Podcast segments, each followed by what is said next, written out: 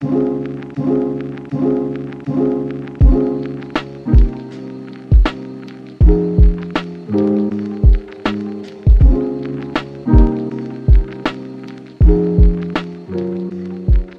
up, y'all, and welcome back to another episode of the Resilient Body Podcast. I'm your host, Dr. Arneka, the not so typical chiropractor, and today we're talking about three tips to help your low back tightness that aren't stretching. All right, so today's episode is inspired by I've had a great deal of low back pain patients in the office recently. Some of them have pain, some of them are just experiencing chronic low back tightness. They've tried stretching, massage, rolling it out, all the things. Nothing really makes, helps it get better. And everything's pretty much every, you know, temporary relief. So in this episode, I want to discuss with you a little bit about low back tightness and how tightness can mean weakness and give you three tips that help you with your tight low back that has nothing to do with stretching. All right, so let's get started. Tip number one if you know me, you probably already know what I want to say. Number one thing we got to do is breathing. I see so many fast and dysfunctional breathing patterns when people come into my off- office and I lay them on the table to assess their breathing. More people are breathing with their chest. We have more people breathing out their mouth instead of using their nose. And because of this, they're not belly breathing. They're not using their diaphragm. Our diaphragm is a muscle and we have to train it like such. And the best way to train it is to move it. We need it to contract. We need it to release, right? Where our diaphragm moves and does that when we take deep diaphragmatic breaths. We got to start with the breathing because after we tried to build something on a dysfunctional breathing pattern with a dysfunctional breathing pattern, then we're not truly reaching our full potential. If we know how to change our breath, then we know how to get stability, and then we know how to breathe through certain activities, whether that's lifting, whether that's just um, diaphragmatic breathing to calm your nervous system down, whether we're doing some breath work in yoga. There are different breathing strategies depending on what activity you're doing.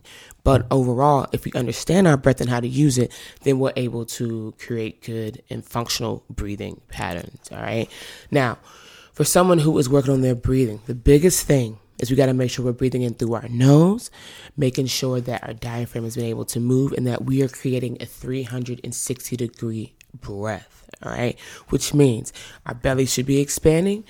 Our rib cage out to the side should be expanding outward or laterally, and our back should also be expanding okay? A 360 degree breath, making sure that we're able to create that pressure. And then later on, we'll talk about how you can stabilize that pressure, also known as intra abdominal pressure, okay?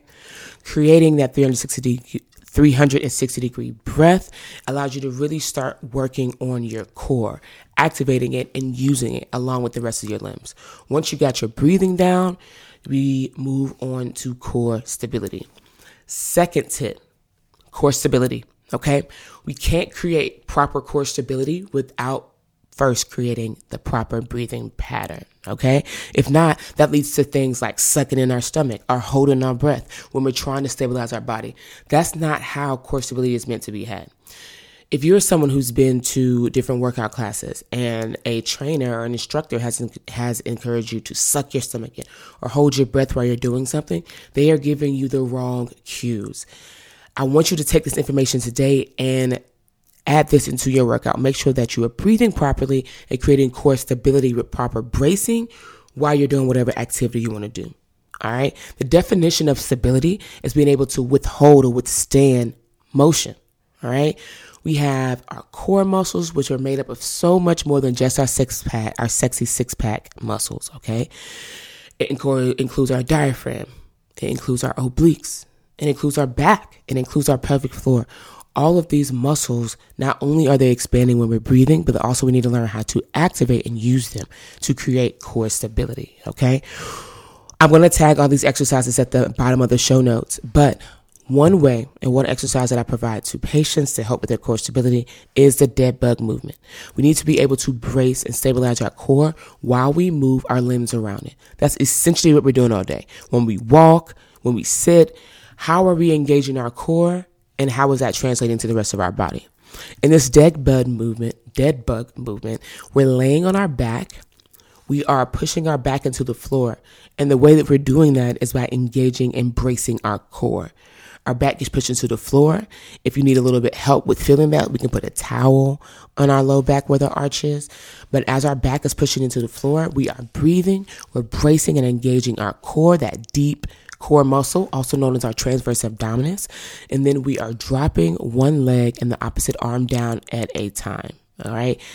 One of the most compensate, most, I guess what I'm trying to say one of the ways that people compensate the most is by arching their back every time they drop their leg down because they don't have the proper core stability, nor do they have the proper hip mobility in order to brace one part of their body, which is specifically their trunk, and then drop one leg. All right. So if you notice that you're compensating by arching your back with every breath or every time we drop one leg down, take it slow. Start with just marching, or honestly, just start with just holding your legs in the air with your back flat.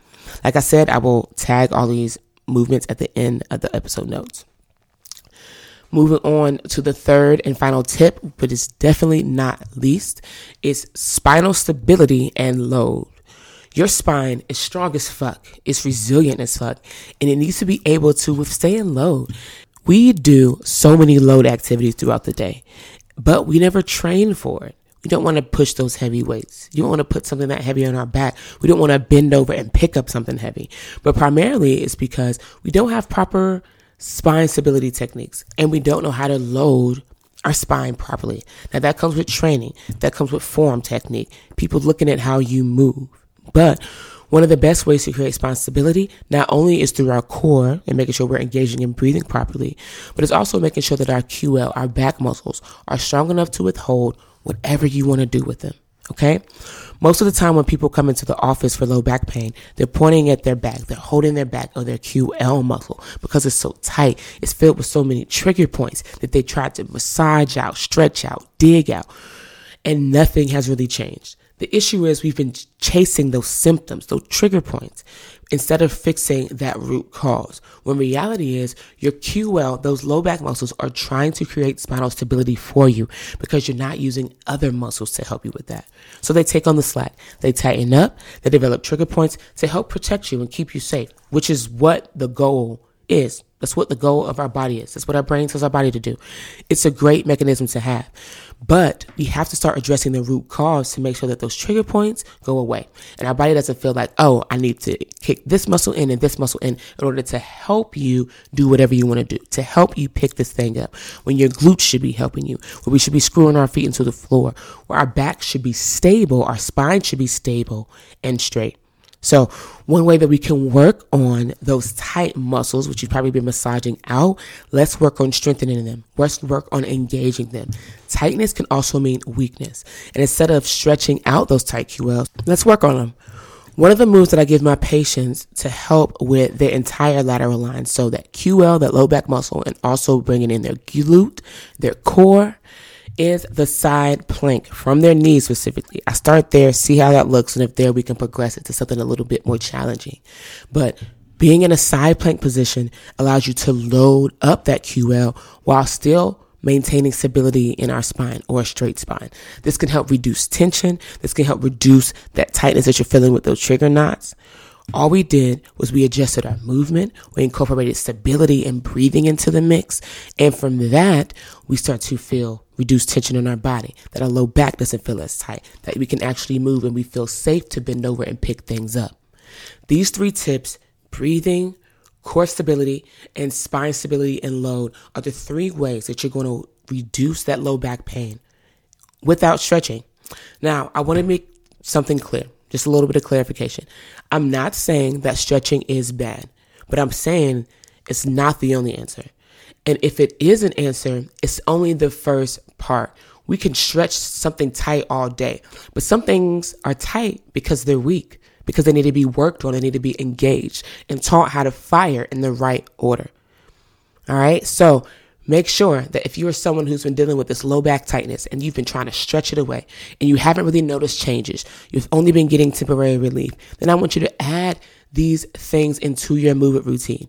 Add that breath, add that core stability, add spinal stability and load yourself up. That is how you're to get back to living your life pain free without low back pain. All right. If you want to take it a step further, if you're looking to get assessed specifically about what you got going on in your body and what you got going on in your low back, then I want you to click the link in the bio, schedule a free consult call. Man, you can hop on the phone, take a chat, figure out what your goals are, where you at and where you want to be. All right. As always, I hope that you found this episode super valuable. All right. My goal is to help you move better, feel better, and be resilient. I'll holler at you on the next episode.